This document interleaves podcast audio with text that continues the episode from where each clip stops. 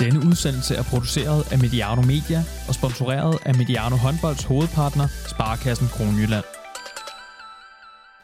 Velkommen til Mediano Håndbold. Du lytter til Stranger og Ladegaard, månedsmagasin, hvor vi har til hensigt at give det smukke spil, vi kalder håndbold, for perspektiv, nuancer og begejstring. Og jeg skal overhovedet ikke tøve med at byde velkommen til den anden halvdel af programmet. God formiddag til dig, Thomas. Tusind tak, Johan. Tak. Hvordan er humøret her før fredag den 1. maj på en skala fra Jevgeni Trefilov til Cecilie Utrup Ludvig? Ah, så er vi helt op på, øh, så er vi på øh, Eugenie-niveau, det vil jeg sige. Blod, blodtrykket er, ej, blodtrykket er ikke så højt, som når, når, når Trefilov han spillede, øh, han spillede håndboldkamp. Øh, jeg lærte jo i, i, i, øh, i den her måned fra Jan Lesti, at det hedder Trefilov. Så fik vi lidt, øh, så, øh, så det skal jeg lige korrigere dig med. Det, jeg er totalt Trefilov her til morgen. Forbandet Østeuropa. Jamen, det er godt at høre. Jeg har selv øh, gået normkår og røget i både øh, surdejs og puslespilsfælden. Altså, jeg kan lige så godt øh, indrømme det. Altså, det er, øh, jeg er en average Joe i den her periode. Jeg vil så sige, at jeg er ikke så god til det der med, øh, med puslespillene. Altså, den der, øh, den der indædte øh, koncentration og, og fordybelse, som, øh, som det kræver. Altså, det bliver sådan lige et par brækker, hist og pist. Øh, det er med et tiger-motiv, så der er også lidt, lidt Tiger King-reference der. Jeg kan også sige, at, at udover det her øh, øh, at gå totalt blodtryk med Trafilov, så øh, jeg har også taget hele turen med Tiger King, øh, klippet mig selv med en eller anden øh, trimmer, så det ser meget mærkeligt ud, øh, lavet skægget stå, øh, øh, drikket alt for meget gin om aftenen, og nu er jeg begyndt med den yngste datter at se den her Michael Jordan-dokumentar, så jeg tror, vi har gjort alt det, man, alt det som alle andre også gør her i coronatiden, taget den hele vejen. Vi blender sammen, sammen til en stor masse, den, den danske befolkning. Allerførst skal der lyde et meget stort tak til jer lyttere for fortsat at være med os i den her coronatid, trykke play på vores udsendelser og give god feedback på det. Det er vi rigtig glade for. Det er på grund af jer, at vi laver det, vi gør. Og et stort tak skal også lyde til Sparkassen Kronjylland, som også står bag os, og det har de gjort siden starten af 2018, og det vil altså sige, at vi er gået ind i vores tredje år som gensidige partnere. Lyttere, partnere og Median håndbold sammen retfærdiggør vi hinandens tilstedeværelse. Og det skulle jo have været nu, at vi skulle have talt om slutspil i ligaerne. Ja, det gør næsten ondt at, at ramse alt det op, vi går glip af, men øh, vi prøver alligevel OL-kvalifikation, Champions League og afgørende kampe for U17 og U19 andre ungdomsrækker, men i hvert fald DM for, for U17 og U19. Man skulle så tro, når nu der ikke er noget håndbold, at der ikke er noget at tale om, men nu har vi jo lavet udsendelser i, i halvanden måned siden øh, landet blev lukket ned, og der ikke har været håndbold, så, så det er der, og det er der fortsat faktisk masser, og det skal vi forsøge at koge ned til den her bouillonterning, som vi kalder Strange og Ladegård. Og vi tager en, øh, en runde i øh, det aktuelle håndbold Danmark, hvor vi også øh, fletter nogle pointer fra nogle af de udsendelser, som vi har udgivet den seneste tid ind i øh, det. Man skal i hvert fald have det store nyhedsoverblik. I hvert fald sådan set fra, fra vores stol, så har vi øh, det faste punkt, som er månedens So Me-anbefaling. Det er en rigtig god en den her gang. Og så har vi hovedpunktet, som er dogmeholdet, vores håndboldens bud på en Character Challenge, eller Cara Challenge hedder det øh, bare til dem, der ikke ved, hvad det er, så skal vi nok forklare senere, men det er sådan et, et dogme All-Star hold, og øh, Thomas, jeg ved, det har været øh, kilde til, til, til stor frustration for os begge to. Vi kan godt sige til lytterne, at vi har siddet og skrevet frem og tilbage og sagt, det kan fandme ikke være rigtigt, nu kan jeg jo ikke få ham eller hende på mit hold, eller sådan noget. Øh, det, det vil jeg også sige, det er også en challenge til alle vores lyttere, det vil vi godt sige, det er sjovt og rigtig svært. Ja, der er også nogle, øh, nogle darlings, der skal, der skal slås ihjel og, øh, og udlades. Det er, det, det er fuldstændig øh, skrækkeligt. Nå, det skal vi nok vende tilbage til. Vi øh, går i kød på det aktuelle, Thomas. Sæsonens afslutning og et kig mod den nye sæson. Øh, ja, vi sagde jo indledningsvis, at vi ville øh, bringe blandt andet begejstring til, til, øh, til vores lyttere. Det der med begejstring, det kan jo have sådan lidt trange kår i, i de her øh, coronatider. Og øh, altså Thomas, vi vil jo ikke, vi vil jo ikke kamuflere situationen, den er jo, øh, den er jo alvorlig, men, men som Troels Bankov sagde i, øh, i den udsendelse, du lavede med ham, så er første og, og, og meget vigtige step i den her sådan, lange proces, det er jo faktisk at, at erkende, at situationen er, som den er, før man kan få det bedste ud af det. Altså, hvor, øh, hvor er du egentlig selv i den her sådan, corona-erkendelsesproces? Øh, jamen, jeg tror, øh, altså, han, han, Troels Banggaard talte jo om, om de her sådan, tre øh, step, hvor det første var lidt det, det her med, at man ikke skulle gå sådan helt i chok, og derefter så lave en, altså en anden erkendelse, og så lave, ud fra det lave en strategi. Jeg, jeg tror også, jeg er helt klart øh, bevæger mig ind i det der mere strategiske. Jeg har også en personprofil, hvor jeg sådan instinktivt også ser muligheder i en situation. Men, men som det er lige nu, øh, så synes jeg også, at jeg ser en meget stor øh, alvor for vores øh, sport. Øh, ikke bare for den professionelle del af sporten, hvor jeg tror, at der er der begynder vel at få de første historier nu omkring øh, klubber, der, der kæmper med økonomien. Men jeg begynder også at blive, lad os bare sige en lille smule mere bekymret i hvert fald for hele sådan foreningsdelen, hvor langt de fleste af os jo er i, i håndbolden. Øh, der, det, det begynder at virke. Jeg tror, vi begynder at komme et sted, hvor vi, øh, hvor der virkelig skal noget indsats til for at holde fast i det, som vi holder rigtig meget af. Ja, tiden er inde til at tænke i, i andre baner. Det er selvfølgelig en anbefaling til, at man skal få, øh, få lyttet til den, også selvom man ikke har med øh, har fingrene sådan helt nede i, øh, i, i håndbolddejen sådan til, det, til det daglige. Målet med vores udsendelser er jo sådan set altid, at man skal kunne tage en eller anden form for lærdom med fra dem. Hvad var ellers de vigtigste øh, pointer i, i den snak for, for dig? Jamen, jeg, jeg, blev, altså, jeg har det faktisk lidt sådan, at når, når folk de skriver på sociale medier, at den her tid er perfekt til refleksion og sådan noget, så rækker jeg altid ud efter mit det nærmeste håndvåben. Øhm, så, men, men Troels Bangor, han, han, jeg synes faktisk, han på en rigtig god måde viste, hvordan man kunne bruge den her øh, periode sådan, øh, konstruktivt. Det handlede sådan set overhovedet ikke om håndbold eller fodbold, som han, han beskæftiger sig med. Det handlede faktisk mere om, hvordan vi som øh, personer måske kan, kan, kan bruge noget af det her til øh, ikke, ikke nødvendigvis til at, til at tage vores liv op til refleksion, men faktisk tænke lidt over, hvad, hvad, hvad er det egentlig, vi skal, vi skal sætte ind på, og måske sætte nogle lidt andre mål. Jeg kunne godt lide det her med, at, at, at, at han havde det her billede fra fodboldbanen, at det kan godt være, at vi har en, en målsætning om, at vi skal være i top 3 i hele, i hele Danmark, men lige nu, der spiller vi altså en benhård kamp, hvor vi er en eller to mand i undertal, og der er det måske godt nok, at vi kommer hjem med et point og spiller uafgjort.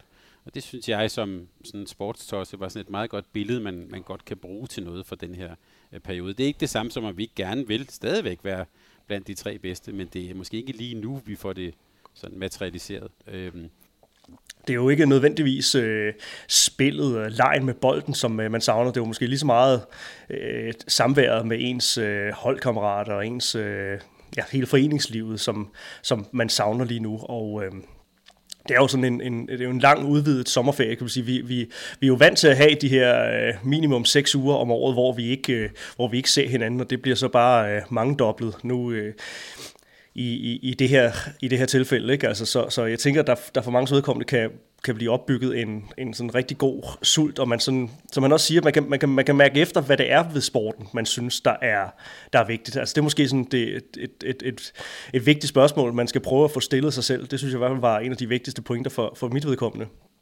At, at man skal prøve at, at mærke efter, okay, hvad, ja, jeg savner sporten, men hvad er det konkret ved, øh, ved sporten, jeg, jeg savner? Øhm, det har jo naturligvis været en måned, hvor vores udsendelser har haft et klart og tydeligt coronapræg. Det kan jo selv sagt ikke være anderledes. Er der andre sådan store pointer fra vores udsendelser i øh, den seneste tid, som, som du synes sådan lige fortjener at, at få nogle ord med på vejen, og din øh, perception af dem? Jeg var rigtig glad for at høre samtalen med Helle Thomsen, som, som, som du havde. Øh, jeg synes, Helle Thomsen er en interessant figur. Øh, mange vil sige, det er jo, altså, at hun er det i kraft af sit køn, altså en, en kvindelig toptræner. Øh, men det, jeg synes var meget interessant ved samtalen, det var, at hun jo ikke selv ser sig som en mønsterbryder, så hun er sådan lidt en mønsterbryder, uden egentlig at vil være det. Øh, og det, øh, hendes refleksioner og tanker omkring det, synes jeg faktisk var, var, var rigtig interessante. Og man kan jo ikke lade være, uanset om hun vil tale om køn eller ej, man kan jo ikke lade være at sidde og tænke på, at det kunne være befriende, hvis der var flere som hende, øh, ikke bare på grund af hendes køn, men også på grund af den tilgang, hun har til, øh, til det at være træner. Så det, jeg synes, det var en sindssygt interessant øh, samtale. Men ellers har nyhedsstrømmen omkring håndbold jo mest været præget af de her sådan øh, øh sæsonafslutninger. Øh, der løber hele tiden nyheder ind om, at nu er den liga lukket ned. Øh, selv Rusland er lukket af nu, fik vi også at vide fra, fra Jan Leslie. Øh, Rumænien, der talte du med øh, den gode Angret Nørgaard, de har nogle planer om at starte op igen. Men ellers så kan man sige, at beslutningen over det meste af Europa har været egentlig at blæse sæsonen af, kåre en mester, ikke have nogen nedrykninger, og så have et eller flere ekstra hold i ligaen næste sæson. Og i det billede, der er Danmark faktisk øh, lige nu en undtagelse. Der er sæsonen, øh, man kan ikke sige, at den er blæst af, den er også afsluttet. Øh, der er kåret øh, mestre, øh, og Esbjerg og Aalborg har siddet og, og, og hygget sig på, på Facebook eller Zoom eller lignende. Øh, men som, mens vi taler her, har Nordsjælland jo anket den her afgørelse, og det samme har øh, EH Aalborg. Og der har også været, øh, man kan sige, øh, beslutninger omkring øh, Champions League, som, øh, som muligvis sender Esbjerg direkte i, øh, i en Final Four, og som også gør, at Aalborg ikke får mulighed for at spille Final Four. Herrenes Final Four skal så spille som sådan et øh, mellem jul og nytårsstævne i, øh, i Køln. Øh, og det har der selvfølgelig været en masse debat om. Jeg vil sige, mit, øh, min indgang til det har været, at vi er jo i den grad en, øh, i en situation, hvor vi asfalterer, mens vi kører. Øh, altså at vi simpelthen lægger vejen foran os. Der er ikke noget fortilfælde her. Og det synes jeg selvfølgelig, man skal have øh, respekt for. Altså omkring for eksempel det her Final Four i Køln. Ja, det er måske fjollet, at det er rykket så langt frem og sådan noget, men måske skal vi bare glæde os over, at det rent faktisk bliver til noget, og at man finder en løsning, også for de mange tilskuere og sponsorer osv., der, der gerne vil se det.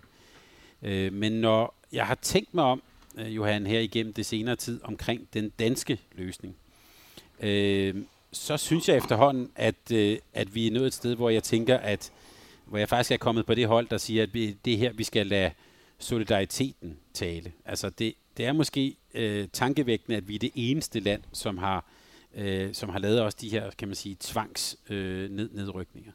Så ligesom man gør alle mulige andre steder, altså at vi holder møder på andre måder, at vi gennemfører arbejde, opgaver, træning osv. på andre måder, så tror jeg måske også, at den her lidt ekstreme og specielle tid, det er måske også en tid, hvor vi skal øh, ja, lade, lade solidariteten tale, måske også lade, lade kreativiteten tale, og jeg tænker faktisk, at det er, at, at, at dansk håndbold, og her tænker jeg særligt på ligahåndbolden, skal, øh, skal lade kreativiteten tale i den retning, at vi måske afvikler sæsonen, den kommende sæson, på en helt anden måde, end, end, end vi har gjort før. Altså, at vi ikke bare er inden for de der snæve rammer, vi kender, men måske tænker lidt bredere og lidt mere anderledes. Jeg ved ikke, hvordan du har det med, med, med den diskussion, der pågår der.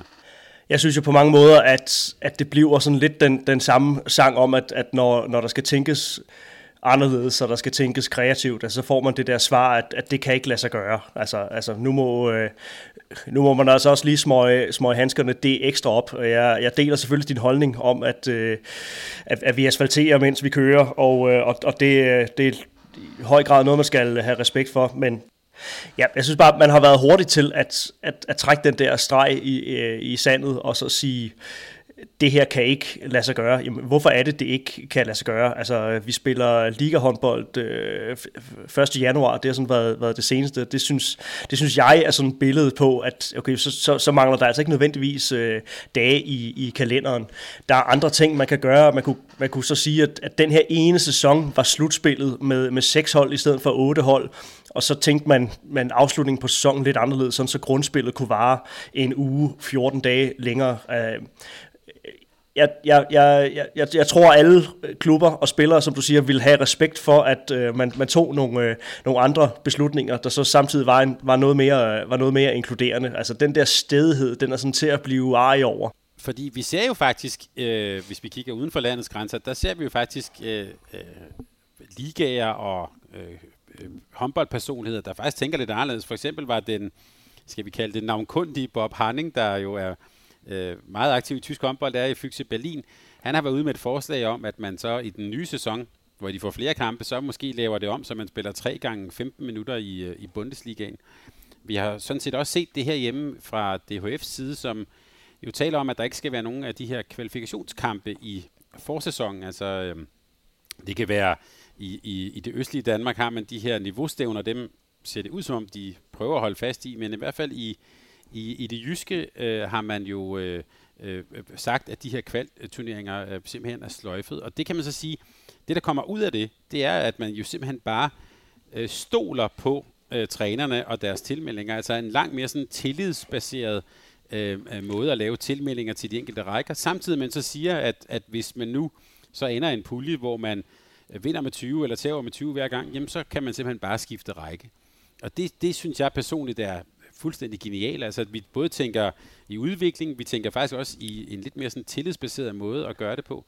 Øh, så måske kan det så betyde, at vi er på vej væk mod alt det der sådan lidt kontrol og at der skal sidde nogen og styre alt for meget. Det synes jeg er, er, er ret spændende, og et, kan man sige, et lille bitte eksempel på, hvordan man faktisk kan bruge det her til måske at tænke det en lille smule anderledes. Så vores, i hvert fald min opfordring, nu skal jeg ikke tage dig til indtægt, Johan, det er, at man også på ligaplan måske bruger det her til at tænke en lille smule anderledes. Måske kan man afvikle pokalturneringen på en anden måde. Måske kan man øh, øh, afvikle slutspillet på en lidt anden måde. Måske er der ligefrem mulighed for at afprøve nogle af de ting, som man har talt om kunne være alternative øh, afviklinger af turneringen. Så det vil være vores opfordring herfra, at bruge det her også til en mulighed til måske at få prøvet noget af der er ikke nogen tvivl om, at DHF tager faktisk nogle kæmpe skridt i, i de her år i forhold til, øh, til, til plan og i forhold til, øh, til, til især børne- og, børne- og ungdomsplan. Øh, jeg har været glad for, at de her øh, regler om op- og nedrykning af spillere, at de er blevet gjort mere lempelige op til den her sæson. Altså, det løser altså en masse problematikker for klubberne, og det er jo bare et, et godt billede på, at man godt kan lave, øh, man godt kan lave ting om. Og, og det her med, at du kan skifte række midt i en sæson i, øh, i ungdom, det er jo ikke, det er jo ikke en, en, en løsningsmodel, der, der skal der, der, der passer direkte på, øh, på, på, på ligaplan, men det er bare et godt billede på, at man godt kan, øh, man godt kan tænke anderledes, og man godt kan øh, være omstillingsparate i, i sådan en tid. Så det er, synes jeg bestemt også, man kan højere op i systemet. Men med hensyn til det her med at, at tænke, øh, tænke alternativt, så... Øh så ved jeg, at du har nogle tanker lidt om, at der jo faktisk, øh, altså inden for fodbold, er der, har der jo været sådan nogle online FIFA-turneringer, og det samme også sket inden for NBA, basket ja. og NHL.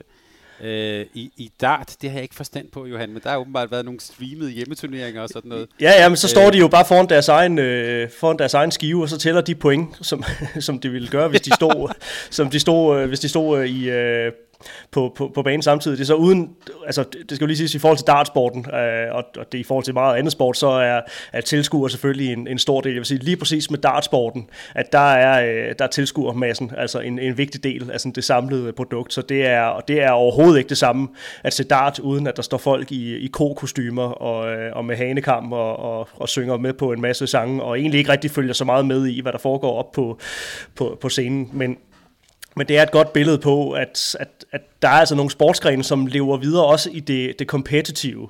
Øhm, cykelsporten lever videre med sådan nogle ræs på sådan nogle øh, ja, simulatorcykler, hvor de, øh, hvor de også sidder i, i hver deres hjem, og så racer mod hinanden, og så bliver det streamet. Øh, og, øh, og så kan man sige, sådan noget som e-sport, jamen det, det lever jo bare videre. Det er jo overhovedet ikke øh, øh øh, betinget. Men, men så er så det store spørgsmål øh, her, det er jo så, hvad kan så lade sig gøre i, øh, i håndbold? Ikke? Og det er jo igen et, et, øh, et sted, hvor håndbolden sådan viser sig fra øh, sin, sin mindre innovative side i forhold til, at der ikke har været nogen initiativer endnu. Men det er jo så også en, kan man sige, en, en, øh, den her tid er jo en platform for netop innovation, og øh, det, er jo, øh, det er jo her, initiativer netop kan, kan tænkes. Og øh, der er blevet tænkt et initiativ, og vi finder ud af, hvad det, hvad det er. Kristi Himmelfartsdag, Fyn, øh, det er jo dansk håndbolds øh, bastion, hvad, hvad innovation og, og nytænkning angår. Der bliver simpelthen arrangeret et Final Four Fyn virtuel håndboldkamp, annonceret på Facebook her for nylig, Kristi Himmelfartsdag 21. maj. Vi aner ikke, hvad fanden det går ud på, men vi, vi er meget spændte. Det er, øh, ja, det er fire øh, fynske håndboldklubber, GOG, HC Odense, Sus Nyborg og, og Otterup, som stiller op til en, en virtuel håndboldturnering. Og når vi taler sammen øh, næste gang, Thomas, øh, laver den her udsendelse, så er vi blevet meget klogere, men, men du og mig om ikke også, der er blevet fuldt op på de her initiativer, og, som, øh, og, og og der er blevet lavet nogle flere lignende initiativer. Det er, jeg, jeg er meget spændt på, hvad det, hvad det kaster af sig. Jeg havde skrevet sådan et langt rant om, at, at sporten ikke var, eller håndboldsporten ikke var særlig øh, innovativ i den her periode, mens øh, flere andre st- større sportsgrene, de bare ræser videre. Eller nu er stafetten i hvert fald øh, påbegyndt. Så det bliver, det bliver rigtig interessant. Final Four Fyn hedder øh, siden på Facebook. Ind og tjek det ud med det samme, og der er altså stadigvæk god tid til 21. maj, så lad os se, hvad det går ud på. Det vil, vi, øh, det vil vi i hvert fald kigge på med, med kæmpe interesse. Jeg skrev også til dig, hvad, hvad, hvad skal de? Og det, ja, det får vi at se. Og, øh, Aner det lad os, lad, lad os bare sige, at vi er nysgerrige. Så det, øh, de er i hvert fald piget vores nysgerrighed. Meget. Øh, og, og så kunne vi så måske brede det lidt ud til også at tale om, kan man sige, næsten alle de andre håndboldklubber. Altså, øh, det vil sige hele sådan foreningslivet. Øh, der er jo en masse sådan øh, påskestævner, der er aflyst, øh, en masse håndboldskoler, der er aflyst. Og, og det i sig selv er jo problematisk for mange økonomier i klubberne. Jeg ved, man kan jo søge om noget kompensation, men der er også, så vidt jeg har forstået, en masse strenge krav til øh, regler, sådan at man skal kunne dokumentere, at så mange is solgte vi sidste år og sådan noget. Så det, jeg tror, for rigtig mange klubber er det her også i sig selv øh, problematisk. Og hvis vi sådan går lige et skridt uden for landets grænser, så kan vi bare kigge over til Sverige og til øh, den, den store Partille som jo er verdens største Øh, håndboldturnering, siger de, udendørs, øh, som vi bliver afholdt af, af klubben CVH i Göteborg. Det er jo sammen med Lugi den eneste, hvor de både har et ligahold for kvinder og, og for mænd, og det, øh, det har Partilikop en stor, øh, en stor meddel, øh, en stor sådan del af. Ligesåvel som øh, Lugi har det jo også for kvinder og mænd, de har jo så det store lunderspil mellem Liv og Nytvorg. Det har de fået afviklet. Partilikop er aflyst, og øh, så jeg tror også, hvis vi kigger på det som sådan et, en, et, et stort eksempel, så kommer det også til at få stor betydning også for økonomien i, i svensk håndbold og for den, det, som jo er den absolut største klub i Sverige, har været det de, de senere år, både på kvinde- og herresiden. Så, så, så vi vågner op til et helt andet håndbold Danmark, både på ligaplan, men også, også i, ude, i, ude i foreningerne. Ja, altså nu har der jo været en del initiativer her på det, på det seneste, og altså øh, nostalgien lever jo i, øh, i bedste velgående, det vender vi, øh, det vender vi tilbage til lige om, om lidt, men, men noget af det, som har floreret ud over de her All-Star-hold, det har jo været det, har jo været det her... Øh, det her Facebook, den her Facebook-karusel med, med nomineringer af billeder, kan man sige. Det er jo en, det er jo en super corny ting sådan i det daglige, men igen et meget godt billede, øh, meget godt billede på, hvad, øh, hvad coronatiden øh, gør ved os, at så hopper, hopper alle med på de der nomineringer, selvom det er noget, som jeg tror rigtig mange sådan ignorerer, når de får sådan nogle, øh, når de får givet sådan en stafet videre, men, men sådan det her med at dele gamle billeder og øh, altså selv som spiller og træner og sådan ligesom tage sådan et, et, øh, en tur ned ad mindernes allé i sit eget håndboldliv, det, og det bliver så til sådan en samlet pakke på, på Facebook. Altså hver dag, man, man, man logger på, så kan man se, at der er nogle nye, der har taget stafetten op, og man kan se, at folk har, så er man måske, måske nogen, der man kender som træner, som har spillet sammen med nogen, der så siden er blevet prominente navne, øh, ja, da de var da de var små, har man spillet sammen. Og så i kølvandet på det, så følger jo så øh, nogle, nogle donationer til, øh, til, til gode formål. Og kan man sige endnu en, en opfordring herfra, det kunne så være, at, at nogle af de donationer, man så også husker at tænke foreningerne ind i, i det, fordi at det er godt, at man øh, får doneret til, øh, nu så Danske Hospitalsklovene havde fået en del, og Psykiatrifonden for, øh, for donationer. Øhm, det kunne, være, det kunne være rigtig fint, at man også tænkte på nogle af de her, de her foreninger, som altså også ja, kan sige, rammer et, et sort hul lige nu her med en periode, hvor der skulle have været dels meget aktivitet, men, men også noget aktivitet, som genererer faktisk en, en, en væsentlig del af de her foreningers øh, økonomi. Så det kunne være, øh, det, det kunne være en idé, at man, man også øh, husker dem i, i, i den sammenhæng. En sidste god øh, nyhed, der faktisk er kommet den her tid, det var jo, at øh, DHF kunne øh, fortælle om medlemsfremgang øh, inden for håndbolden. Det var faktisk noget, som øh, Morten Stig Christensen fortalte om i den samtale, vi havde med ham øh, tidligere i, øh, i april, at den dag det sker, der skal vi virkelig fejre det. Øh, nu kan man sige, nu var der ikke så, så meget mulighed for at gøre det sådan ude i den fysiske verden, men øh, det er der bestemt blevet både noteret og blevet øh, fejret fantastisk, at, øh, at der i den her tid og op til, til det her corona faktisk er viser sig at være medlemsfremgang. Øh, fremgang. Vi glæder os her på Mediano Håndbold til at, sådan at dykke ned i, øh, i, øh, i tallene og, og se hvor, sådan lidt nærmere på det.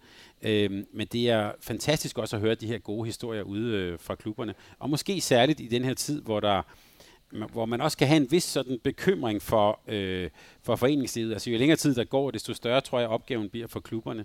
Og der er de, de her øh, kædebreve, som du nævnte, Johan, det er måske et meget godt eksempel på, øh, en, en masse mennesker, der faktisk øh, øh, bruger den her tid til, ja, lidt corny, men også måske at, at give udtryk for, for, for den store glæde, de øh, har og har haft ved at være en del af et, et, et klub og et foreningsliv.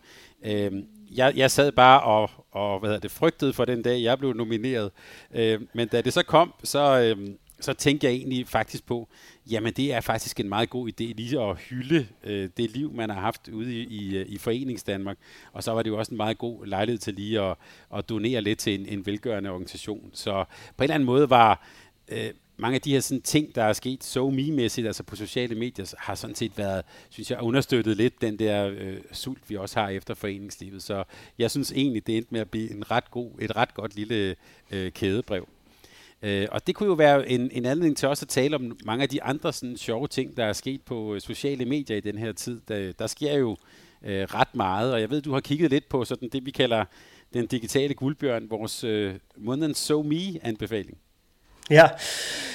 ja, det er jo rigtigt. Der er jo masser af, af træningsinspiration, det var vi også inde på i den seneste Strange Ladegård, vi lavede, at øh, de sociale medier, de, de, de strømmer jo øh, over med, øh, med inspiration til, hvad man kan, hvad man kan foretage sig i, i, i den her periode.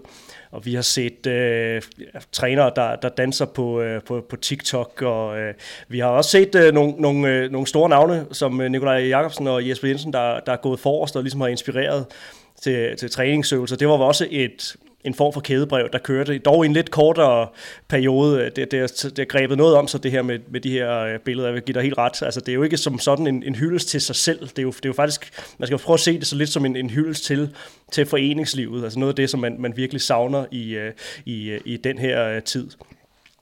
Men for at gøre det, gøre det kort og skarpt, så har vi jo været øh, allergladest for at se endnu et stort navn, øh, som virkelig er, er, har givet noget af sig selv i den her, øh, den her periode. Og øh, det kan godt være, at, at nogen vil sige, at det er også i den, øh, den, den corny afdeling, men altså, Thomas, vi er blevet bløde. Det, det, det perioden øh, gør ved os.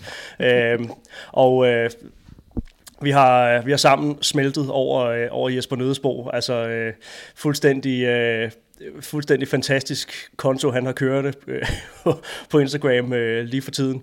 Har taget øh, Frozen-sangen i bilen øh, til sig. Det var jo et, et, et klip, der gik viralt for et par år siden med, øh, med en far, der sang sammen med sin, øh, sin datter Let It Go. Det, det er så vist sangen fra, fra den nye Frozen-film, som han så synger med sin, øh, sin datter. Og så har han, øh, har han danset rundt sammen med, øh, med Melvin Kakusa øh, i et... Øh, altså spitsen-klasse outfit.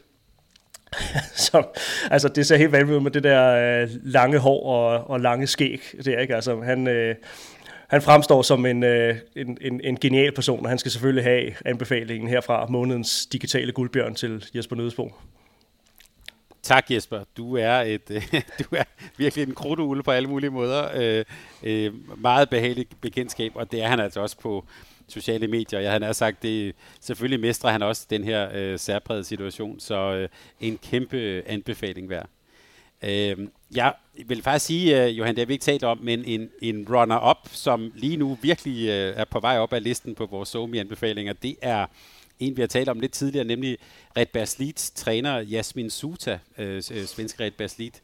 Øh, han er altså lige nu i den her øh, øh, tid i gang med at indhente VHS-bånd fra nær og fjern, og han nærmest tonser øh, øh, håndboldkampe ud på, øh, øh på hans øh, hvad hedder det, YouTube-konto, og øh, med kæmpe øh, begejstring viser alle mulige gamle kampe. Der er en del ret baslit, og her for nylig var han hjemme hos, øh, hos øh, Magnus Wislander og hentede nye øh, videobånd, kunne jeg se, han skrev.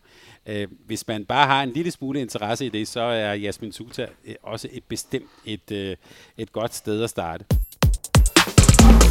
Og den der sådan interesse lidt fra, øh, man kan sige, for, øh, øh, for dygtige øh, spillere og sådan noget, den synes jeg også, vi ser øh, ude, på, øh, også ude på sociale medier i den her tid. Øh, der er rigtig mange, der er i den her tid er i gang med sådan at sætte øh, all-star-hold fra forskellige øh, perioder eller forskellige hold. Øh, det sker både i fodbold og håndbold. Øh, jeg så det også i, øh, i, inden for ishockey og så videre. Øh, den gode Rasmus Bøjsen, som vi jo ofte har haft med her i Mediano håndbold, er lige nu i gang.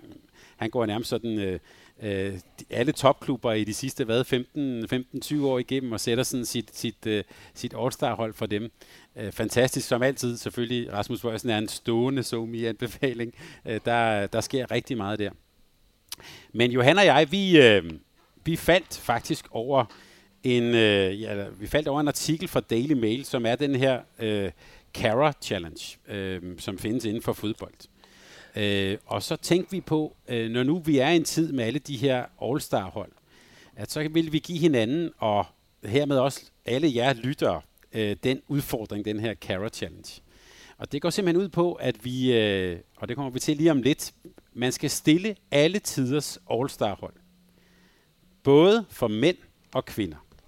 Og det lyder jo på en måde meget nemt, så kan man vælge alle sine darlings. Men, og det er her, den her challenge øh, i den grad kommer ind, der er nogle meget skrappe regler i det her. Øhm, og det går ud på, at når man vælger sin, øh, sit hold, så skal der være syv spillere, inklusive en målmand. Der skal være en forsvarsspiller, og der skal være en træner. Det lyder nemt. Og det må være igennem alle tider. Vi, øh, vi diskriminerer ikke på tidsalder eller noget som helst. Men der må ikke være to fra den samme nation blandt alle de her navne. Det er så ni navne i alt. Spillerne må heller ikke have spillet sammen i, den, i en klub, og så at anytime. Det vil altså sige, at øh, hvis du har valgt en spiller, der har været i, lad os bare sige, på kvindesiden i Slagelse eller Viborg på et eller andet tidspunkt, så er alle andre spillere, der har været i den klub, de er hermed udelukket. Og det kan vi godt sige, øh, det gør det her ret udfordrende. Vi kan bare tænke på klubber på herresiden som Barcelona, Kiel, øh, Ciudad Real med videre, så begynder det altså lige pludselig at blive rigtig, rigtig svært. Øhm, og det skal både være for kvinder og mænd.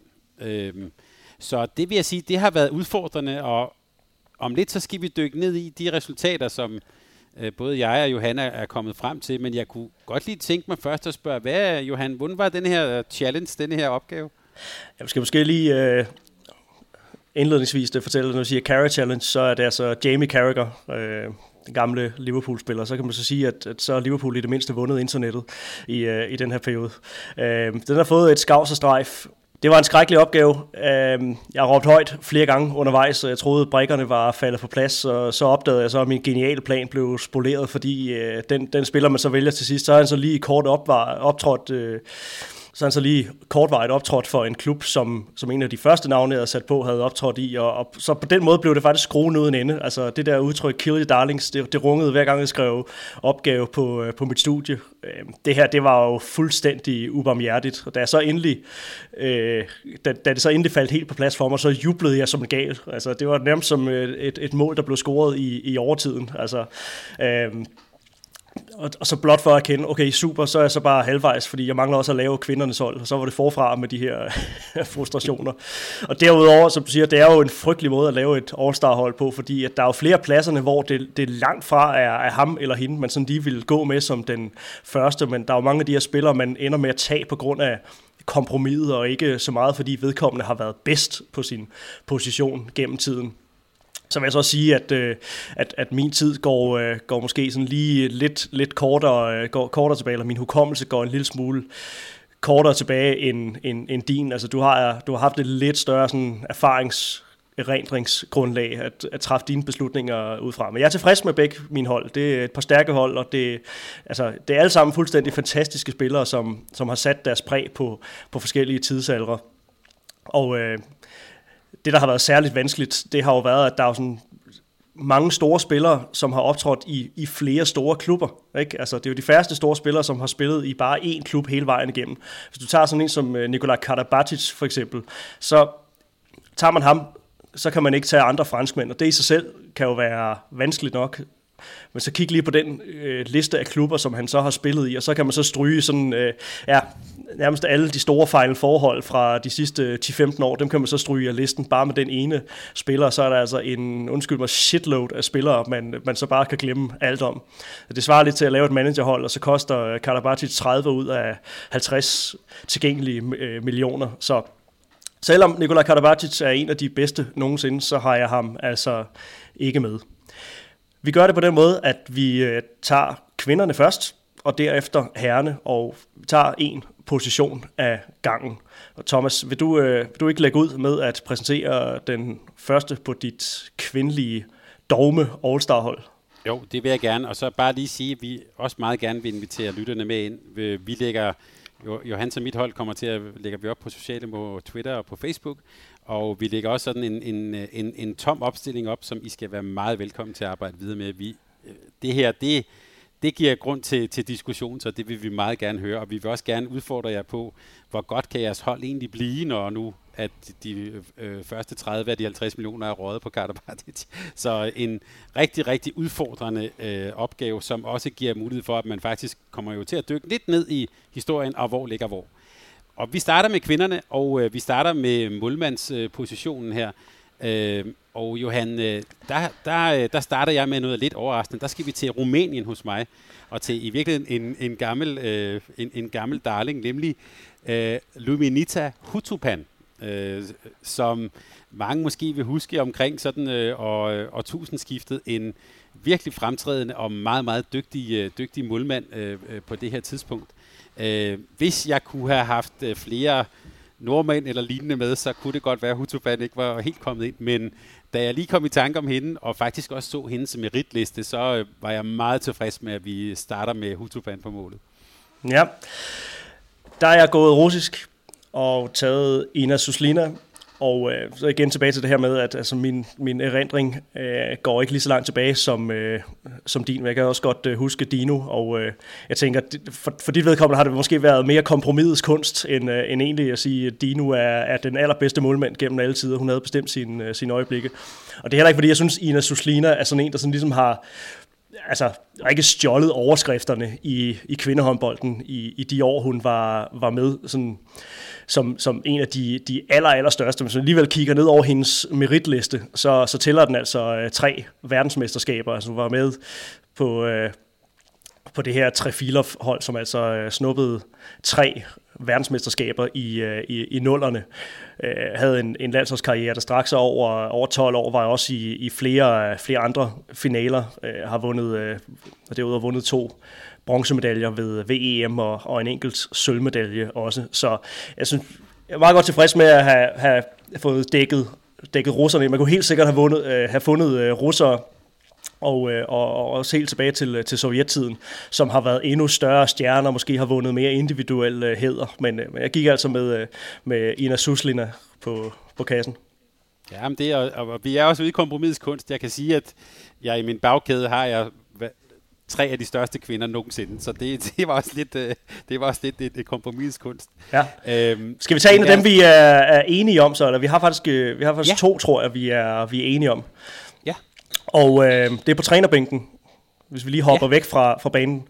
Og ja, der, der er vi jo så begge to, gået, der er vi begge to gået med øh, Monsieur Oliver Krumpholz, den kvindelige, øh, træneren for de kvindelige eksperter, øh, ja, en god håndfuld, øh, en god håndfuld verdensmesterskaber også, og altså sådan en mand, der sådan har, har han glimtede også med sit fravær, det gik ikke særlig godt for det franske kvindelandshold i de år, han var, var væk fra holdet, altså en, en diplomat og en taktisk mester, altså det var ham, der, der også brød ind på, på, på verdensscenen, da, da det franske kvindelandshold brød ind på, på, på verdensscenen, der var det altså med, øh, med, med ham på bænken, og så er han jo altså en af de, en af, en af de længst siddende trænere i, øh, i moderne tophåndbold.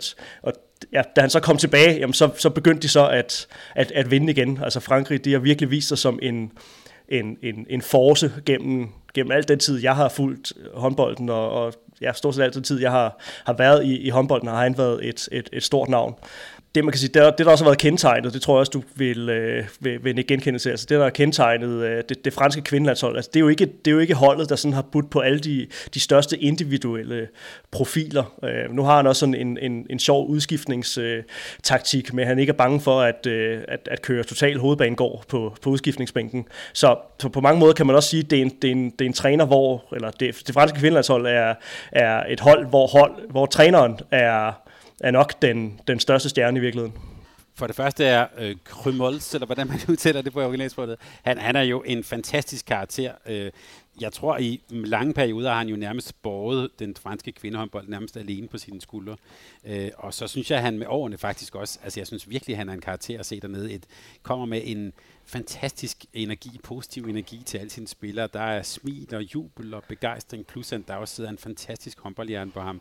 Så det er en af de største kvindetrænere i, i historien, og en god måde i øvrigt at få en fransk mand ind på, når vi nu ikke må have øh, hvad hedder det, folk fra flere nationer på. Så øh, der var vi helt enige på, øh, på, på trænerpositionen. Så er Frankrig og Rusland allerede krydset af øh, på, for, for, for vidt vedkommende, og så kan det ja. godt allerede nu begynde at blive, blive svært. Venstrefløj, hvad har du der? Øh, på venstrefløj, der, øh, der skal vi til det, mit elskede Jugoslavien, eller i, i, i det her tilfælde øh, Marta Torti. Hun er jo, øh, øh, øh ja, oprindeligt er hun faktisk fra, øh, fra Serbien, har også spillet i, øh, i, i Kroatien. Men Marta Torti var en, en af de helt store stjerner i 70'ernes håndbold, hvor øh, hvor fløjspillet, kan man sige, begyndte sådan at øh, virkelig at udvikle sig. Der var hun en af dem, som kunne bryde den sovjetiske øh, dominans. Det gjorde hun særligt øh, øh, hvad hedder det, ved VM i 1900, helt tilbage i 1973, som blev afholdt øh, på hjemmebane i Jugoslavien. Der var hun en af dem, der øh, blev en af turneringens øh, topscorer. Hun scorede, øh, så vidt jeg husker, fem mål i, i den øh, VM-finale. Som, og hun var en af de første kvinder, der for alvor viste sådan øh, øh, fløjspillets øh, kan man sige, store potentiale. Hun kunne score for spidse vinkler, hun kunne score på kontra, og hun var, som mange andre jugoslaver øh, i, i den her periode, en meget, meget dygtig, øh, en meget, meget dygtig øh, øh hvad hedder det, tekniker. Så der har jeg taget en stor jugoslavisk øh, boldspiller på venstrefløj. Jeg kunne ikke sætte et all-time all-star hold uden Annette Hoffmann. Så hende er jeg gået med. Og øh, det siger jo sig selv i forhold til, øh, til, til, til hendes meritter. Jeg synes også, at hun er en, der sådan ligesom har øh, ja, nærmest sådan fornyet fløjspillet. Hun var i hvert fald en, der fornyede fløjspillet i, i den tid, hun, hun spillede. Altså kunne også, øh, kunne også mange andre ting end, end bare afslutte for spids. Øh, måske øh, ja, top 3 kontraspiller i historien for, for, for, for kvindehåndbold. Det der så bare er ved, øh, ved, ved Hoffmann, det er jo ikke så meget, øh, det er ikke så meget det, at hun er med. Det er jo øh, så igen tilbage til, øh, til, til præmissen for holdet. Det er jo så, at der er altså bare en del, der bliver udelukket her. Når man tager øh, Hoffmann, så ham, kan man så ikke øh, tage flere danskere, og så får man altså også vinget Viborg af, og det vil altså sige, at der er altså nogle af de største bagspillere fra de sidste mange, mange år i, i kvindernes håndboldhistorie, som man så har måtte udlade. Og det vil altså sige, ja, jeg har lavet et, et, et All-Star-hold uden både Anja og Bojana. Der er heller ikke plads til uh, Grit Jurak. Det er allerede nu begynder det at blive jo helt ufatteligt smerteligt, men uh, hun var sådan en, uh, ja, hende, hende måtte jeg have med. Jeg vil sige, at du skal have kæmpe ros for at dels at give Annette Hoffmann så meget kærlighed, at, og også, det er også en kærlighed, der har konsekvenser her, øh, Johan, så det skal, det skal du have kæmpe, det skal du have kæmpe ros for. Ja, det var, sige, det var smerteligt. Men jeg vil sige, når vi så går til venstre bak, der, øh, der, der kunne jeg altså ikke, øh, jeg kunne ikke stille et hold uden øh, Bojana Popovic, som du jo øh, har mødt her for, øh, her for nylig. Øh, der, der krydser vi så også både Slagelse og Viborg af. For mit, øh, for mit vedkommende også Budusnost i øvrigt. Øh, der, røg jeg også, der røg jeg også en god højrefløj. øh, så, men Bojana Popovic, altså det, jeg, jeg synes, det var meget, meget svært at komme udenom hende. Øh, både hendes, jeg vil sige hele hendes personlighed, som du jo stiftede bekendtskab med, men den måde, hun spillede håndbold på, øh, de ting, hun kunne med bolden, jeg synes, der var vi, øh, nu talte vi om den her øh, Michael Jordan, øh, hvad hedder det, dokumentar, jeg synes, vi var ude, hun kunne nogle ting, som man ikke havde set nogen andre gøre. Så hende måtte jeg simpelthen have på som min, som min øh, vensterbak. Øh, en af de største spillere i, øh, i historien. Ja, jeg kan jo ikke sige noget til det. jeg er gået med Christina Niago, og øh, det er jo så i, en, der er sådan i, i meget frisk erindring for, for de fleste. Altså blevet kort til øh, verdens bedste håndboldspiller fire gange, og det, jeg ved godt, at man ikke skal ligge alt for meget i de der IHF-koringer, men, men der er jo ikke nogen, der, der kan jo ikke være to meninger om, at, at hun er, er en af de bedste håndboldspillere, der nogensinde har, har betrådt et, et halvgulv, også selvom hun stadigvæk er, er aktiv. Øh, fuldstændig øh, fantastisk, og jeg vil den den, den, bedste, den bedst skydende kvindelige håndboldspiller, som, som verden nogensinde har, har set. Øh, og det, altså den eneste grund til, at hun, tænker jeg, i, i mange øjne ikke er større, end, end, hun, øh, end hun er, som, som, som, som jeg i hvert fald ser hende, det er jo så det her med, at hun på det, på det rumænske landshold endnu ikke har vundet en, en guldmedalje. Altså der har hun simpelthen haft for svagt et cast omkring hende til at gå hele vejen og vinde. Øh, har så dog vundet Champions League, så, så jeg synes, at det er, også, det er en spiller, der også har vist, at hun kan være med på, være med på vindende hold. Det er bare i landsholdsregi, at, at hun mangler. Og så får vi så vinget Buduknost og, Budusnost og mm. CSM Bukarest og Ultim Valtier af øh, ved den lejlighed her. Så begynder det også at, at, at blive rigtig svært. Men så, så bliver jeg heldigvis reddet lidt på playmaker-posten, øh, fordi der er jeg gået lidt længere tilbage i tiden, og, øh, og, og der er ikke så meget kryds med både nation eller, eller, eller med klubber. Og som playmaker har jeg simpelthen taget den person, som jeg i øvrigt op, opfatter også som den bedste kvindelige øh, spiller nogensinde, øh, nemlig ukrainske øh, Sinaida Turchina. Hun spillede jo så også på landsholdet for øh, Sovjetunionen.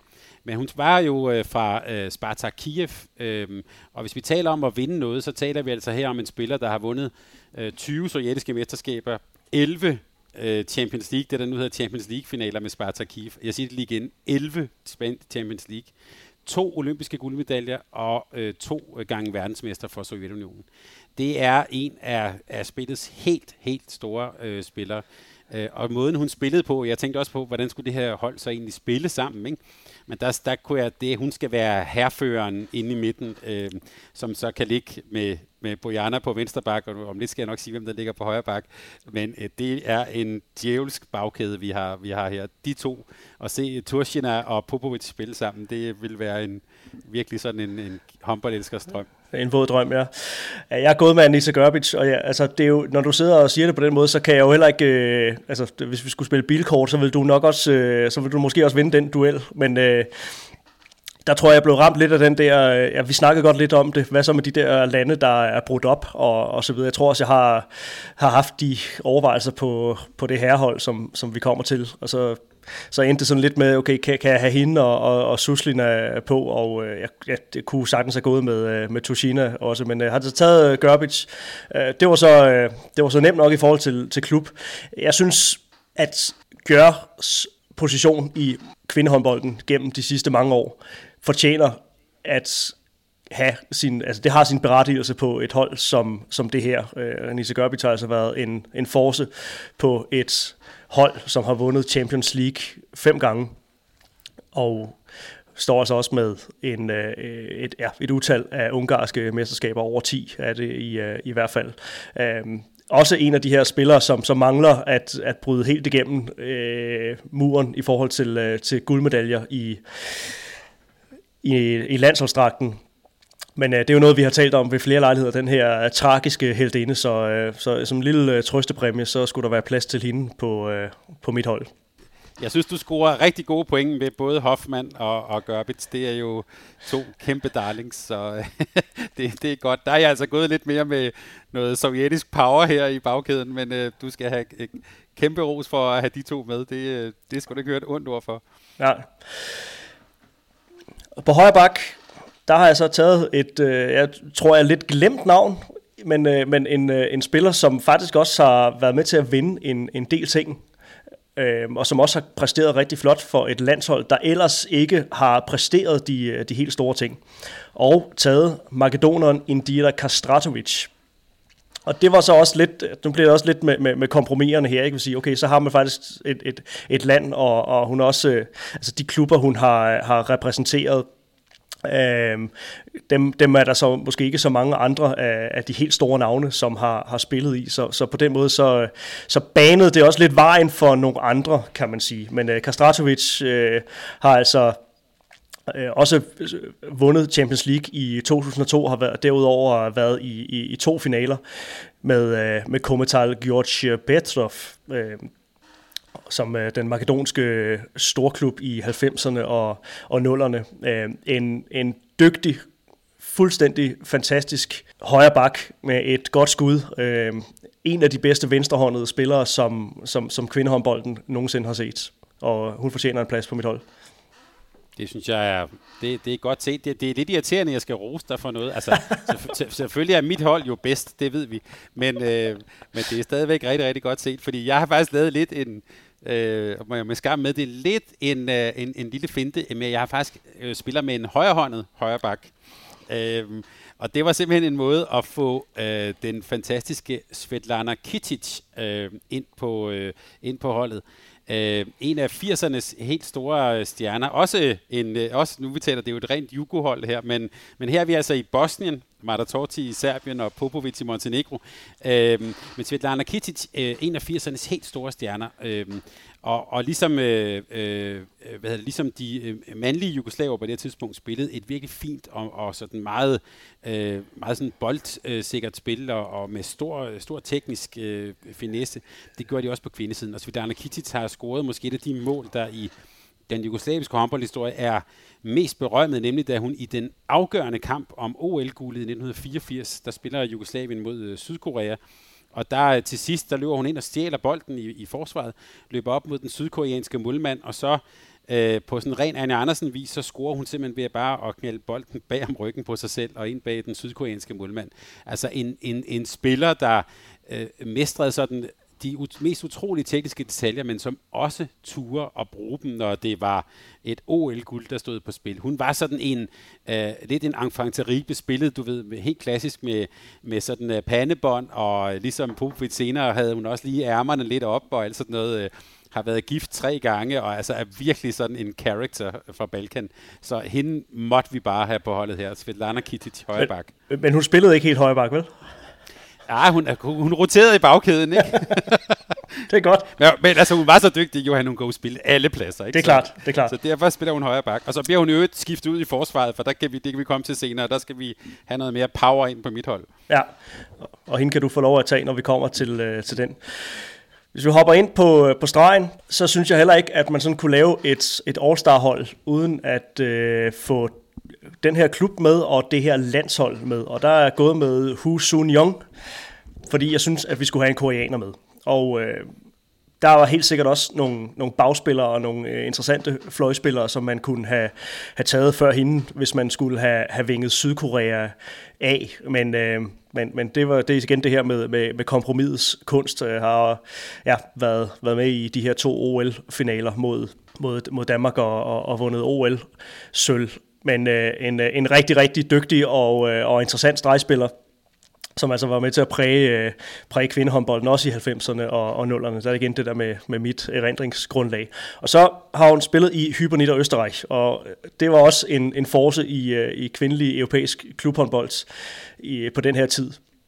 Og jeg synes heller ikke, at, øh, at vi kunne, kunne lave et, et All-Star-hold, uden at, at Hypo ligesom var, var repræsenteret. Så, så hun er med, ikke fordi, at hun har været... Øh, en af de bedste nødvendigvis of all time, men, men, men mere på grund af det, hun, hun repræsenterer. Det tænker jeg også må, må, må lune øh, de, øh, dit, dit gamle hjerte lidt at se en, en koreaner på det hold. Det mener jeg ikke, du havde øh, fundet plads til.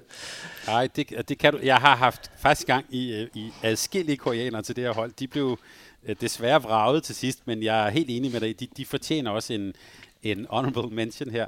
Men, ja, men på min stregposition, der får du simpelthen min uh, gjørspiller, og du får også min norske spiller.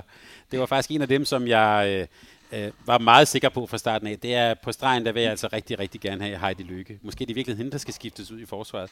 Øh, men øh, altså, jeg synes, hun er jeg, jeg synes, hun er historiens bedste stregspiller. Øh, og, og jeg synes, hun er det også fordi hendes, hele hendes historie med, at hun jo øh, som ungdomsspiller og sådan noget, så sagde træneren meget søde ting til Heidi Lykke. Du er en sød spiller, og og du spiller også fint. Øh, og så sagde han, du er rigtig god til at træne, i stedet for at sige, du, du har nok ikke så stor potentiale, men hun var dygtig til at træne.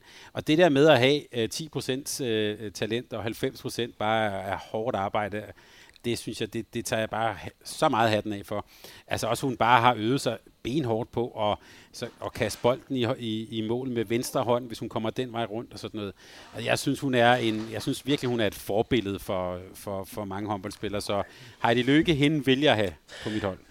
Jeg skal altså ikke ud i at spille bilkort øh, med dig. Jeg synes, det er en, en, en stærk opstilling, du er, du er ved at få, få lavet der. Jeg vil også godt give dig ret i, at, at Heidi Lykke er også, øh, er også svær at komme udenom i, i den sammenhæng her. Selvfølgelig skal man have en, en, en nordmand med. Men det, øh, det vil opmærksomme lyttere måske også bemærke, at det har jeg ikke endnu, men det, det kommer.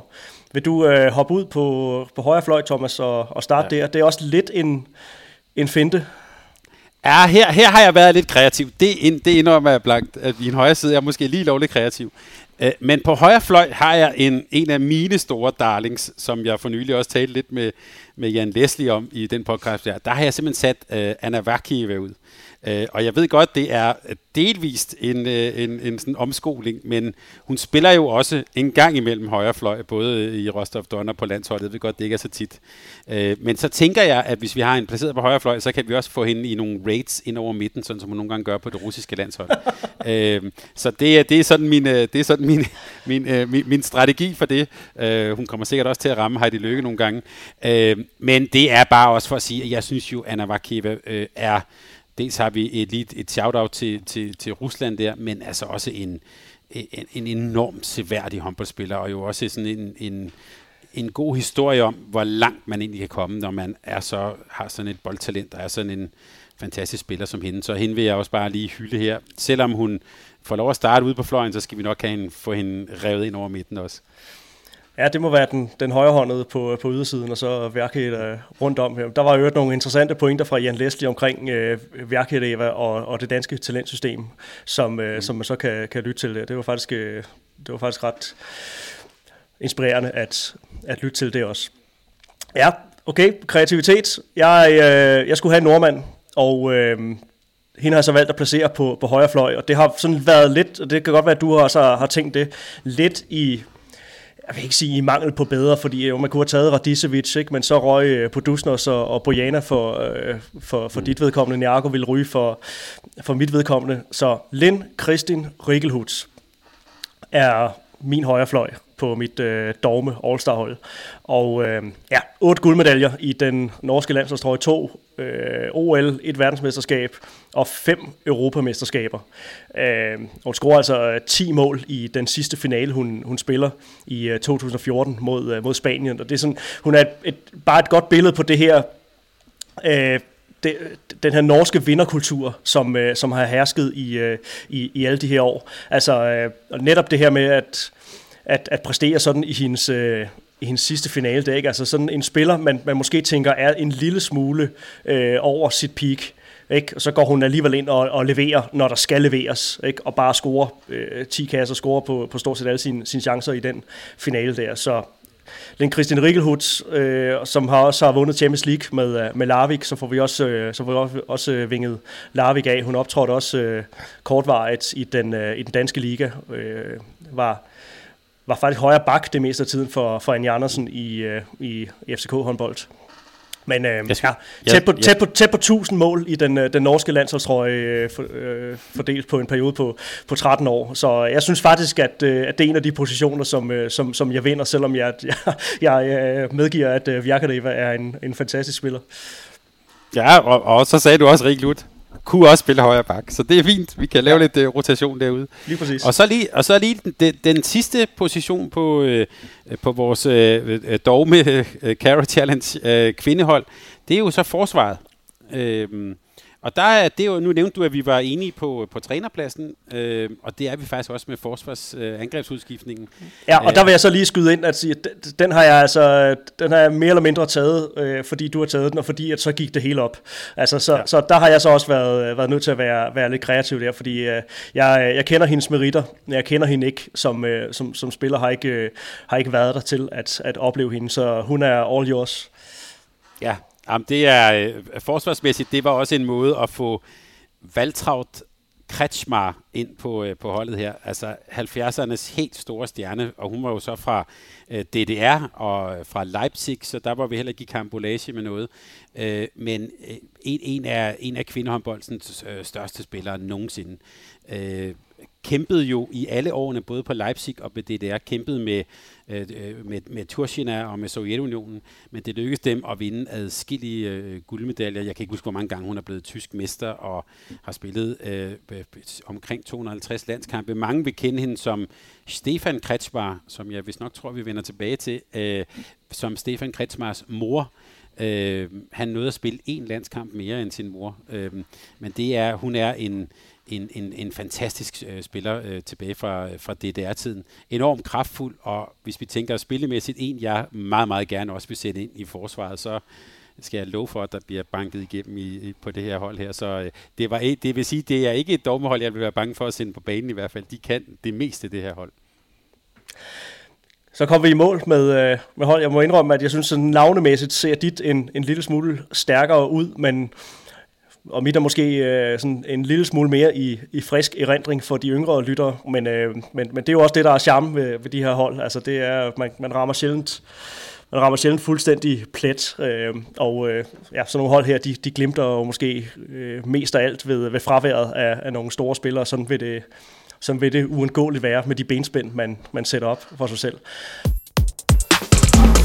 hvis det har givet anledning til frustrationer med at sætte øh, kvindehold, jeg synes faktisk, det var måske en lille smule, øh, en lille smule nemmere at, at sætte kvindeholdet end, end, end herreholdet, fordi der er flere kvindespillere, som som, som optræder, som, de har deres, deres, deres store periode i, i én klub, øh, og, øh, og så, så, så var det det her, øh, det her benspænd for, for herrenes vedkommende. Der er rigtig mange af de store spillere, som har optrådt i, i flere forskellige klubber, og, øh, og dermed så får man altså hurtigt vinget nogle rigtig store klubber af, øh, ved at tage bare en, en enkelt spiller, og, øh, og få dermed blokeret for, for nogle andre. Så ja, det, det er rigtig interessant det her. Lad mig, øh, lad mig høre, hvad du øh, vil begynde med. Jeg kunne godt tænke mig på, på herrene, hvis det er ok med dig, at vi faktisk starter, ligesom vi sluttede med kvinderne, nemlig med forsvarsspilleren. Ja. Øh, fordi øh, jeg har, og, og det dem, der kender mig, vil vide, jeg er jo ikke selv nogen forsvarsøren, har aldrig været det. Men jeg har, en eller anden grund har jeg altså stillet et, et, et hold op, hvor jeg tænker, at jeg tror ikke, de andre overhovedet kommer til at score nogle mål på det her hold, fordi øh, vi, har, vi får altså et, et mega forsvar. Og den første spiller, jeg faktisk øh, valgte, var faktisk en forsvarsspiller, og det er øh, Didier Dinar øh, som jeg tænker er jo er alle tiders øh, øh, øh bedste forsvarsspiller, alle tiders øh, bundprop. Og øh, jeg tænker, når, han, når vi har ham, så, øh, så kommer der styr på, på rigtig, rigtig meget. Problemet med det, det er bare, at når vi har så har sagt Dinar, så har vi sagt øh, Frankrig, vi har sagt blandt andet også Siv Real med mere, så, øh, så kan I selv regne ud, hvad der så kommer til at ske på resten af holdet. Øh, men det er det, som de her dogmer øh, øh, jo, jo giver, så er der rigtig, rigtig mange, som ikke er, er med på mit hold. Men jeg vil ikke udenom Dinar. Ham øh, holder jeg meget af, og forsvarsmæssigt, så kan jeg sige, så kommer vi til at se meget, meget stærk ud. Ja, det er interessant det der med, med første mand på, på holdkortet. Jeg tror også, der er nogen, der, der sætter deres hold, eller der er mange, der vil sætte deres hold ud fra, fra lige præcis den præmis, vi siger, okay, der er den her ene spiller, som der ikke er til at komme udenom, og så må resten ligesom indordne sig. Sådan, sådan er det også, at, øh, at mange øh, landshold og klubhold i øvrigt bliver, bliver, bliver bygget op.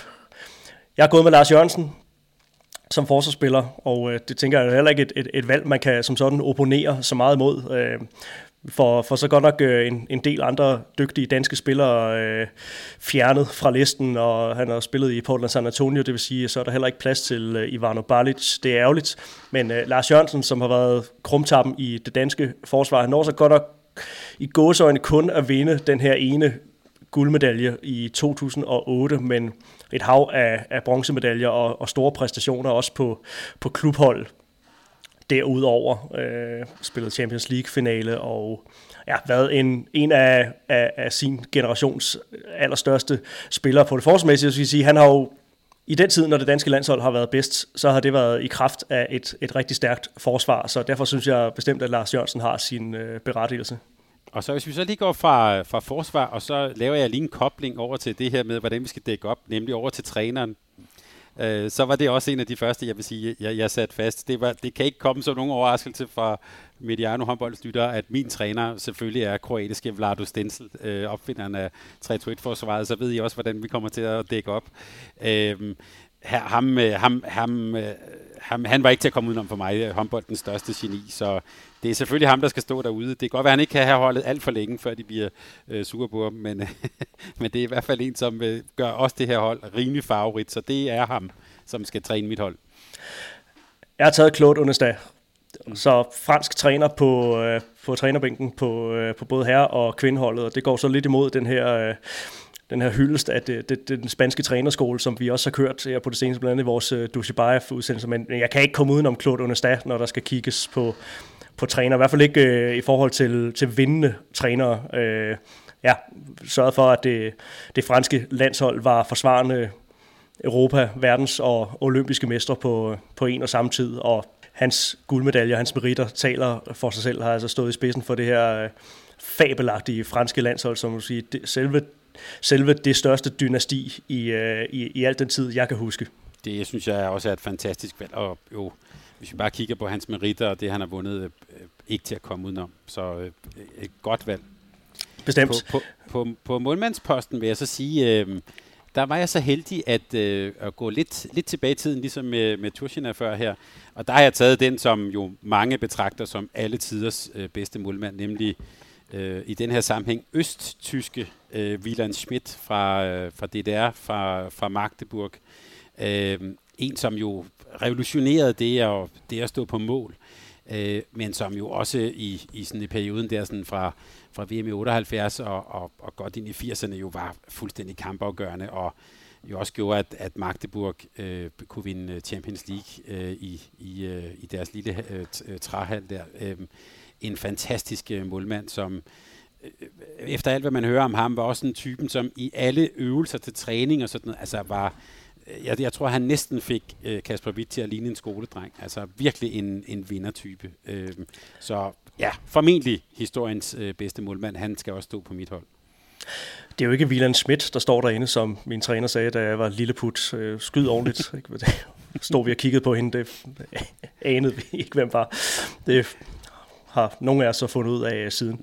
Jamen, jeg, øh, jeg har forsøgt at smøre dig lidt nu her, og øh, gøre dig blød om hjertet, fordi jeg selvfølgelig skal øh, Metalloplastica have sin øh, repræsentation på, og du sidder med armen over hovedet allerede, ja, og jeg er gået med, med Mirko Basic, 80'ernes store øh, jugoslaviske målvogter, så noget historie her også, ikke en, som jeg øh, sådan erindre fra, fra, fra sådan andet end, end, øh, end fortællinger og, øh, og så øh, kampe, jeg har set, øh, set sidenhen, men jeg synes også, at hans øh, meritter med, for metalloplastika og det jugoslaviske landshold i, i 80'erne taler deres øh, tydelige øh, sprog. Hvis man så skal være super firkantet her, så, øh, så vinger han jo så også øh, Kroatien af, fordi at det er, øh, ja, han er jugoslav, men det er sådan kroatisk, den kroatiske del af, af, af Jugoslavien, og også øh, været målmandstræner for det, det kroatiske landshold i, i flere omgange øh, sidenhen. Så øh, Mirko Basic er, er min målmand. Det skal det, du ikke høre. Ja, det skal du ikke høre et ondt ord for, det kan, det kan jeg betro dig. Nej, det er præcis. Så på stregen, der har vi jo så vores enlige øh, dobbeltgænger. Magnus Wislander, synes jeg øh, ja, det, ikke, vi kan komme udenom heller. Altså, øh, en, en vinder af, af, af dimensioner. Nu har vi snakket meget om, øh, om det spanske landshold og, og ingeniører. Altså, det er jo heller ikke altså, sådan, den mest flashy spiller gennem tiderne, men bare været øh, omdrejningspunkt og grundsten på det her øh, fabelagtige Bengen Boys, som har vundet næsten alt, hvad der er, er værd at vinde. I hvert fald også øh, været en, en, en stor force for THV Kiel, men det er jo ikke mindst øh, i kraft af hans mange europamesterskaber og verdensmesterskaber i den, øh, i den svenske landsholdstrøje gennem, gennem mange år. Ikke? Altså, og, øh, det, det, det, siger, det siger lidt den her, øh, den her finale fra 2002, som vi også har snakket om ved, øh, ved, ved lejlighed, altså 12 år efter gennembruddet ved, med miraklet i, i Prag. Der står Vislander og hans øh, kompagnon Staffan Olsson blandt andet øh, stadigvæk snorlige i, øh, i en alder af 37 år for, for, for begges vedkommende. Så Magnus Vislander kan nærmest ikke lave et, et All-Star-hold uden ham. Det skal nok lykkes nogen, øh, hvis man gerne vil gå, øh, gå for eksempel øh, målmandsvejen, hvis man øh, ja, skal have en svensker på mål. Men øh, han skal i hvert fald med på, på mit og, og også dit hold, har jeg fornemmet. Vil du supplere? Ja, der er vi der er vi fuldstændig enige. Nu nævnte jeg ham her, Jasmin Suta fra Red Baslit, der lægger video op. Der kan man faktisk se, på hans klip kan man se Vislander på det svenske landshold helt tilbage til 1986 hvor han faktisk, øh, der spiller han, han startede jo som playmaker, der, der styrer han altså også i en meget, meget ung alder. Der jeg mener, at han er 21, der styrer han også det, øh, øh, det, det svenske angreb. Og også dengang til en VM-slutrunde, hvor de blandt i de sidste fire, der dækker han altså ind centralt. Og det synes jeg også, vi skal huske om Magnus Wislander. Øh, altså nok en af de bedste, kan vi sige, sådan tovejsspillere, øh, som, som altså virkelig både kunne styre forsvar og angrebsspil 60 minutter hele tiden. Øh, han er en af, af håndboldspillets øh, helt store, og bare lige for, forestil dig det forsvar, jeg allerede nu har stillet op, ikke Dinar og Wislander ind i midten, så det, det, det tegner virkelig godt. Jeg er meget tilfreds med, også med det forsvar der. Bestemt. Så på højre bak, der er ikke for, igen ikke for at, øh, at, at, at smøre dig, men i hvert fald også en spiller, som jeg ved, at du har været, været begejstret for. Alexander Tutskin, både Sovjet, Hviderusland og Rusland bliver så vinget af her. Øh, en spiller, som, øh, som trivedes bedst i, øh, i det sovjetiske. Han var knap så god klubmæssigt, da han så endelig øh, kom til, øh, kom til Europa og spillede for, for flere forskellige øh, tyske klubber. Der var noget der, at han ikke var så, øh, så begejstret for den træningskultur, der var der. Men han holdt ud i, øh, i alle årene, og øh, jeg tror måske stadig Kasper Witt har meget om, om kampen fra, fra 2003, hvor han nærmest ikke kunne krybe og gå, men han kunne, øh, han kunne plaffe. Og øh, altså også en, en spiller, som har været med til at vinde ufattelig meget for, øh, for, for Sovjet og for, for Rusland. Øh, en af, af historiens bedste højreback. Så også en, en, altså, en spiller, der, der nåede at at, at spille en del også i kan man sige, min erindringstid. Øh, men, øh, men så måske i virkeligheden havde sin, sin bedste tid fra, fra før jeg kunne, øh, kunne, huske. Det kan du måske øh, supplere med. Ja, altså, han var måske nok skarpest der omkring sådan 88 OL, øh, øh, også SKA Minsk, øh, VM 90. Hold kæft, han var god. Også i den der VM-final 90. Hold kæft, hvor er han god.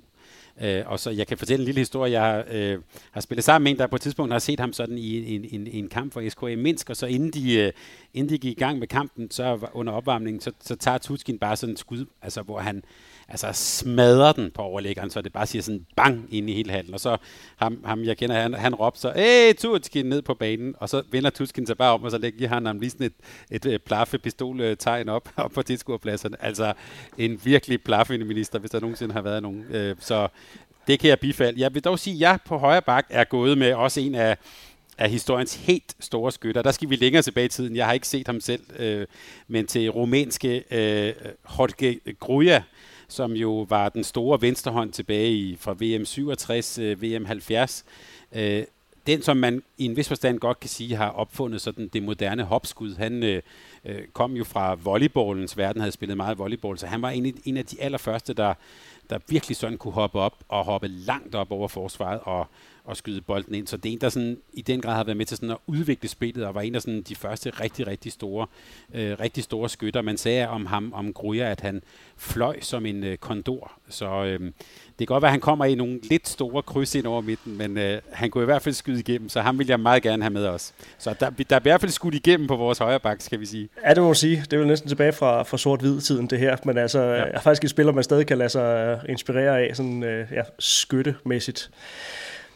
På øh, playmaker-positionen, der har jeg så valgt en, en, igen en af de her spillere, som ikke øh, har vundet med sit øh, nationalmandskab, og det har der sådan været en, en, en årsag til, i og med at han spiller på et, et ikke særligt stærkt landshold, men, øh, men en spiller, som har domineret Bundesligaen igennem de sidste 10 år. Jeg er gået med Andy Schmidt, og øh, jeg synes, det her at blive kåret til Bundesligaens MVP fire år i træk, synes jeg faktisk har sin, sin berettigelse, fordi der er virkelig øh, optrådt mange fantastiske spillere, øh, også i den tid i, øh, i, i Bundesliga. Men det der med at blive kåret til den mest værdifulde spiller øh, i, i, i så stærk en, en liga fire år i træk, det synes jeg er en præstation i sig selv. Har ikke vundet noget med det svejsiske landshold, og det, det, det kommer han jo nok øh, heller ikke til. Men, øh, men, men noget altså også, at... Øh, at vinde det tyske mesterskab to gange. Så han har også, øh, han har også vist, at han kan, kan tage sit hold til, til sejre. Så ikke en af, af, af historiens øh, aller, aller største, muligvis, men en spiller, som jeg synes bestemt har sin, øh, sin berettigelse på et hold som det her i hvert fald. Ja, godt set, og øh, også med Schweiz og, og, og BSV og så videre. Så øh, godt set. Øh, altså, man kan sige, inde på playmaker-positionen oplagt jo Talan Dutjebaev, øh, Ivan Barlic med flere. Øh, men men de, de er ligesom øh, udelukket fra, fra det, vi taler om her, af, af alle de dogmeregler, vi har. Så, øh, så der er jeg gået øh, med en øh, vesttysker i det her tilfælde. Øh, nemlig med Joachim Degam fra, øh, fra Gummersbach og Vesttyskland i 70'erne. Øh, jo en næsten sådan lidt øh, tragisk, mytisk skikkelse i, øh, i håndbolden, øh, fordi han jo var udsat for det her uheld i 1979 i en Europacup-kamp, hvor han øh, øh, knaldede hovedet ned i et betongål i Ungarn, og som øh, gjorde, at han har fået permanent øh, hjerneskade. Han er jo sådan en, som ofte bliver hyldet i Tyskland, men når man ser ham spille, for eksempel i øh, VM-finalen 1978 med Stenzel som træner, der synes jeg faktisk, at, at han, det er næsten som om de andre spiller i sort-hvid, og han spiller i farve. Altså han, øh, han laver sådan nogle ting øh, som vensterbak og playmaker, som, som vi ser sådan moderne håndboldspillere gøre nu. Altså det her med at lave sådan et brud på ydersiden. Han kunne både skyde, han kunne øh, gå til begge sine sider, han kunne dække op, øh, og han havde et rigtig, rigtig godt øh, blik for spillet øh, sammen med Heiner Brandt her. Øh, en enormt sådan moderne håndboldspiller, som vi så der i, i 78, og som vi desværre aldrig sådan, han blev verdensmester der, men som ellers ikke rigtig fik lov at folde sig ud. Det blev desværre slut alt for tidligt, og så vil jeg bare, så får han også lige et lille shout-out her, fordi han jo så har brugt resten af sin tilværelse på at kæmpe sig tilbage til, til noget, noget normalt. Øhm, og det, øh, det skal han have kæmpe ros for, og jeg vil meget gerne have Dækkerarm med på mit hold. Og en spiller, som jeg virkelig ville ønske, jeg havde levet i den tidsalder, hvor han, havde, øh, hvor han var aktiv. Altså, øh, ja, det jeg har set, mega, mega seværdige spillere. Jeg synes også, meritterne taler for sig selv. Jamen lad os op til venstre bak. Kongepositionen, venstre flækker. Og øh, der er det, at vi skal have et af klubhåndboldens helt store dynastier på banen, i hvert fald for mit vedkommende. Og vi skal også have en Spanier. Og vi skal selvfølgelig have en Barcelona-spiller. Enric Masip. Nu har vi talt om det nogle gange her på det seneste, og Tellerup var efter os forleden i forhold til ingeniøriet. Øh, men det er endnu en af de her spanier, man ikke sådan lige falder tilbage i, i stolen over, når man sådan hører hans navn, og hvis man lige ser lidt highlights fra ham og sådan noget, så er det også øh, altså en af, en af den, her, den her type spillere, som siger, går måske ikke over i historien for at være en, en supertekniker eller en, en elegantier. Sådan, det er ikke det er ikke en, en, en Dushibayev, hvad, hvad det angår. Men meritterne kan man ikke komme udenom, og øh, var også en, en dominerende spiller på et hold, der, der vandt rigtig mange øh, titler. Altså Henrik Masip, han øh, står noteret for seks Champions League-titler, og selvfølgelig et, et utal af spanske ligatitler også. Øh, har vundet to bronzemedaljer med Spanien og en enkelt sølvmedalje, og øh, ja, nu var det syv, syv ligatitler, var det også med, øh, med Barcelona. Så ja, 13, 13 klubtitler og og tre medaljer med det, med det spanske landshold. Og selvfølgelig skal det her Barcelona 90'er hold selvfølgelig have en, en plads på et, et All-Star-hold. Det synes jeg, det synes jeg er godt set. Øhm, når, man, når, man ser, øh, når man ser Masip spille i nogle af de her Champions League-finaler, også vi har lagt ud som dagens kamp og sådan noget, at det er virkelig en effektiv herre, ikke? og han går jo også dække op, så øh, et godt valg, men jeg må nu sige, at jeg har altså taget mig en af håndboldhistoriens aller, aller største flækker overhovedet. Og nu vi taler om en kongeposition, så er det her altså konge venstrebakken, nemlig øh, Peter Kovacs fra, fra Ungarn. Herføren. Øh, øh, præcis. Altså, hvis der nogensinde har været en person, som sådan ene mand har båret et hold, så er det ham. Altså, der var nærmest kun ham deroppe igennem sådan i slut 70'erne og op igennem 80'erne. Øh, før øh, Gudjon Valo Sigurdsson øh, overhalte ham, øh, så var han jo den, der havde scoret flest landskampsmål. Jeg mener, det er sådan noget lige knap 1800, altså 1800 landskampsmål. Altså en, der spillede 60 minutter i begge ender, øh, skød alle straffekast, havde et sted mellem 15 og, og 20 skud i hver eneste kamp, og øh, scorede på langt de fleste af dem. Altså virkelig sådan, jeg vil næsten sige en enmands her. Han var så meget en enmands her på et tidspunkt i slut 70'erne, der dækkede Ungarn simpelthen ikke 5-1, de dækkede 1-5 hvor det jo så var øh, Peter Kovacs, der så lå nede bagved, og så skulle rydde alting op. Altså en, på alle måder en kæmpe enmandsær, der var også øh, næsten alene vandt øh, Champions League, også med håndved Budapest. Så der har jeg fået en kæmpe flækker på holdet. Og det, er det, nu nævner du hans landsholdsmeritter, altså er det det, der hiver det i hus for dig, at, at han var så dominerende på sit landshold, og altså formåede som den klart største stjerne på et hold, uden kæmpe stjerner derudover ham, øh, at, at, at han øh, får din plads? Jeg, jeg synes, altså, øh, den eneste anden pangdang, jeg kunne finde til ham, det skulle være Kiel Lazarov. Øh, altså en, som, som næsten sådan alene har drevet både sit klubhold og, sit, øh, og i særlig grad selvfølgelig sit, sit landshold frem. Forskellen på Kovacs og Lazarov er, at det var bare, at Kovacs var lige så dominerende i den anden ende, øh, når, der, når der skulle dækkes op. Øh, så en, altså en kæmpe håndboldpersonlighed, og altså en, der, når det her hold skal ud og spille, virkelig kommer til at tage nogle billetter. Jeg kan også godt høre på dig, at du får ret i din, øh, din påstand, som du lagde ud med. Altså, det, er, det er ikke et forsvar, man sådan rigtig har lyst til at komme ind til det her. Der, der, der, der er mit måske en lille smule, lille smule blødere i det. Altså, det er bare at se, altså, Vislander, Dinar, Peter Kovacs i, uh, i forsvaret. Ja. Og så har jeg slet ikke talt om min venstrefløj, som måske er den bedste venstrefløj forsvarsspiller nogensinde. Godt, jamen det, det skal du så næsten have lov til at, at fortsætte med.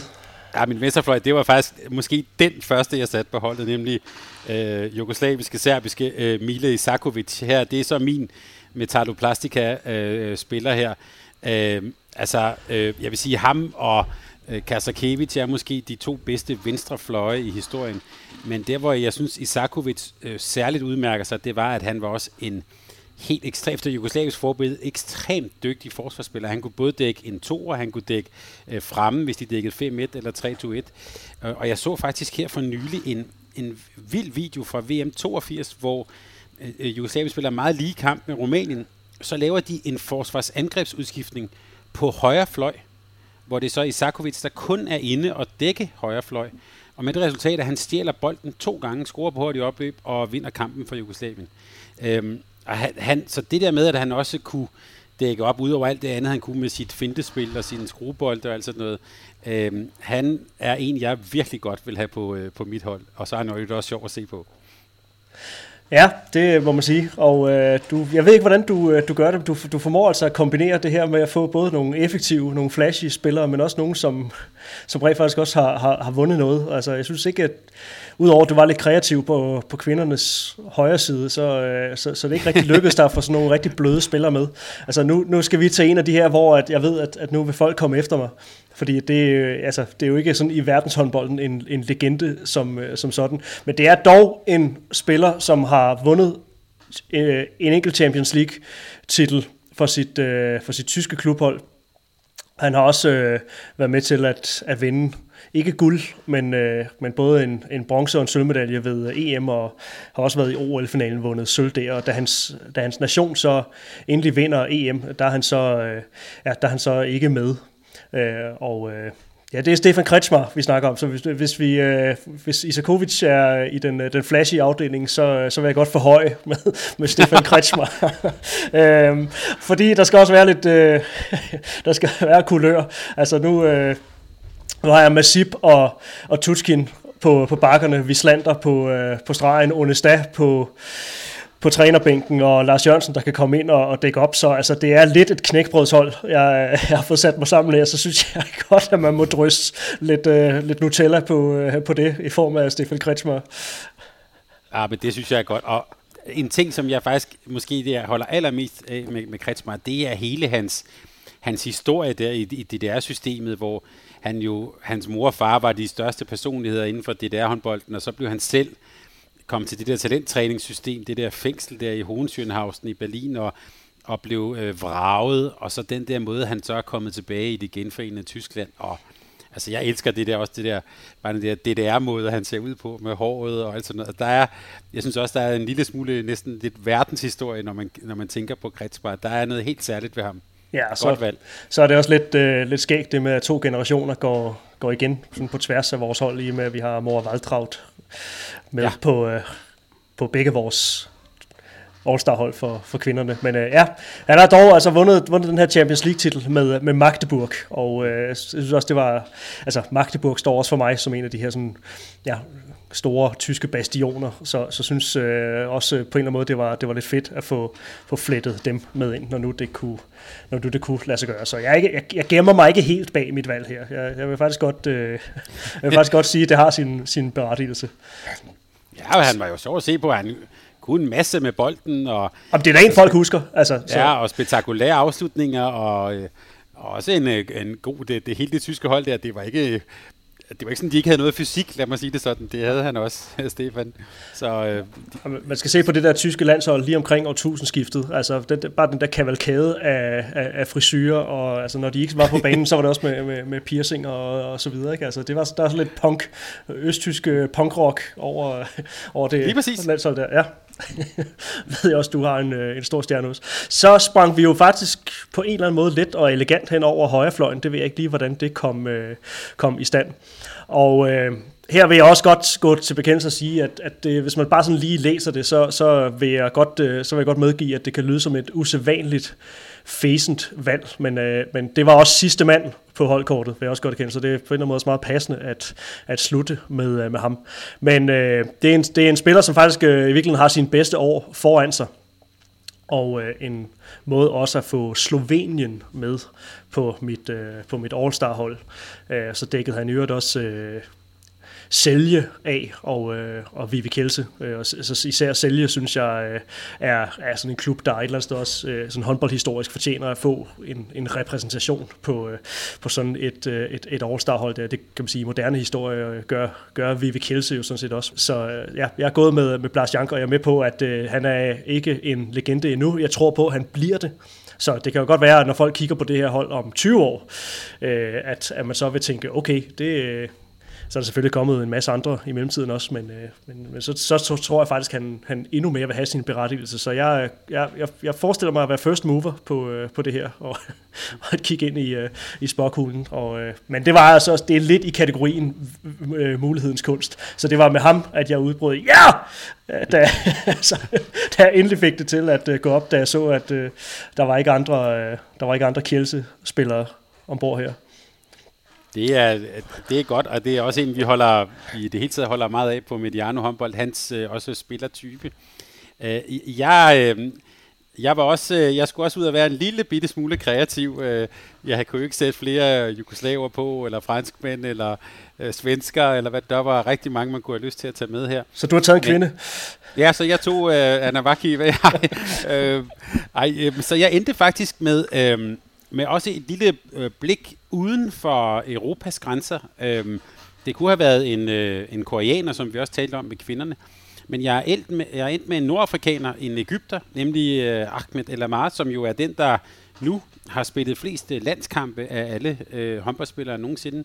Han har både spillet højre bak, højre fløj, øh, en, fantastisk, øh, en fantastisk venstrehånd, men også lige for at sende et lille blik øh, og en lille nik til, øh, til egyptisk håndbold, som jo øh, har været med helt op i toppen, som stadigvæk er med, og som øh, nogle af de ungdomslandshold, de har på vej jo øh, i den grad øh, ser ud som om, at de er på vej tilbage og jo skal holde, håber vi, øh, VM her øh, øh 2021. Øh, så et blik lidt uden for Europas grænser, et nik til øh, egyptisk håndbold og til Elamar, som jo er øh, bare med alle hans landskampe jo er en kæmpe legende inden for håndbolden. Ja, det bliver altså også nødt til at applaudere herfra, og øh, igen, hvis vi kigger 20-25 år ud i fremtiden, så med nogle af de hold, som er på vej, nogle af de årgange, som er på vej fra, fra, fra Nordafrika, så, så, så, så kunne, kunne man godt forestille sig, at der er nogen, der kommer til at bejle til det. Altså skal man snakke Ægypten, så tænker folk jo automatisk på Hussein Saki, mm. øh, men, men øh, det vil også bare være lidt øh, spøjst at tage ham fra Ciudad Real, og så, øh, og så vinge den af, og så, øh, så det er også det med, hvilken position skulle man så lige øh, sætte ham på, ikke? men øh, ja, det, øh, så, så, så det er godt, et shout-out til, øh, til egyptisk håndbold også. Men når jeg sidder og kigger på, altså det, det jeg tror, at dit hold vil få svært ved mod mit hold, det er bare simpelthen at score nogle mål. Altså William Schmidt på mål, og så har jeg ellers Dinar, Vislander, Peter Kovacs og Isakovic i forsvaret. Så jeg vil bare sige, be my guest, og så Stensel ude på, øh, ude på siden. Ja, vi må slås om, hvem der så får lov at bruge Vislander. Så kan det være, at hvis du får lov at spille i undertal, så kan det være, at jeg har en, øh, en chance. Ej, det der, det løser Andy Schmidt. Det er jeg ikke i tvivl om. Ah, okay, ja. vi får se, vi får se. Han har altså stået over for nogle, nogle store forsvar i, uh, i den tyske liga, og blevet, uh, blevet MVP fire gange der. Yes, okay, jamen øh, så kom vi i mål med to gange øh, all-time, all-star hold, med øh, ja, værst tænkelige øh, benspænd. Og øh, det er jo så her, at vi giver stafetten videre til jer lyttere, vil rigtig gerne se og høre jeres bud. Vi lægger selvfølgelig det her ud på, øh, på alle tænkelige øh, platforme, og så kan man ellers bare tage øh, skabelonen der, og så regner vi med at se en, en tsunami af bud på, på all hold men øh, jeg, jeg, jeg vil ikke engang sige god fornøjelse, fordi det, det, det er det ikke. Altså, det, det synes jeg også det, vi er endt med her, så det sådan viser med, med al tydelighed. Altså, det, selv processen i det er ikke, øh, er ikke sjov. Det, øh, det er så lidt sjovere at snakke om bagefter. Men øh, opgaven hermed givet videre. Og jeg vil sige, ja, det er pinefuldt, men det er selvfølgelig også en, en rigtig, rigtig sjov opgave i den forstand, at man bliver altså virkelig sat på arbejde. Øhm, jeg vil sige, vi er helt sikkert galt på den. Vi har helt sikkert lavet en, øh, en masse miskalkulationer, så jeres opgave, det er nu at lave jeres, øh, lave jeres eget hold, lægge det ud i vores tråd på Facebook eller Twitter, og lad os se, hvad, hvad I når frem til. Det vil vi i den grad glæde os til. Ja, der skal sikkert også være nogen, der finder nogle, nogle faktuelle fejl, nogle, øh, nogle, nogle klubrepræsentationer, som, som vi måske har overset i øh, processen her. Vi lægger os fladt ned på forhånd. Som altid. Mm. Som vi nævnte i indledningen, så har vi altså sat lytterrekords i april måned. Det har været den bedste april nogensinde for Mediano håndbolds, og øh, faktisk vores tredje bedste måned, hvad angår afspilninger nogensinde. Og det er i en måned uden live håndbold, altså en måned uden håndboldkampe, så har vi altså præsteret sammen med jer at levere den tredje bedste måned i Mediano håndbolds historie, og det skal der selvfølgelig lyde endnu et gigantisk tak for. der er selvfølgelig masser af nyt indhold på vej til jer. Vi kan godt love flere landstrænere. Du har en aftale med Jesper Jensen i næste uge. Vi skal sætte noget fokus på øh, den fysiske træning i coronatiden. Vi kommer også til hen ad vejen at køre et øget fokus på børne- og ungdomshåndbold, ligesom vi selvfølgelig fortsætter i sporet med trænerportrætter. Så Mediano håndbold kører på, og vi kan også godt varsle, at det kommer vi til at gøre hen over sommerferien. Så vi fejrer håndbolden som den helårssport, det er, og få sat ord på løbende, også i en tid, hvor der normalvis ikke vil være håndbold. Det er så desværre en periode, der er blevet forlænget her. Tak for, øh, for godt selskab, Thomas. Tak, i lige måde. Det var en fornøjelse, særligt det her All-Star. Det, var, det må jeg sige, det var sjovt. Ja, glæder mig til at se de bud, der, der nu måtte komme ind. Tak fordi I lyttede med derude, og tusind tak til Sparkassen Kroneland for at være med os også i den tid. Pas nu rigtig godt på jer selv og hinanden derude. Vi høres ved. Tak fordi du lyttede til en podcast af Mediano Håndbold. Hvis du kunne lide udsendelsen, så husk at abonnere på Mediano Håndbold, der hvor du hører podcasts. Så får du den seneste udsendelse serveret direkte til dig. Du må gerne fortælle dine venner om os, og husk at følge os på Facebook, Twitter og Instagram. Mediano Håndbold kan lade sig gøre, takket være Sparkassen Kronjylland. Vi har gået hånd i hånd siden foråret 2018, og de er med os hele 2020.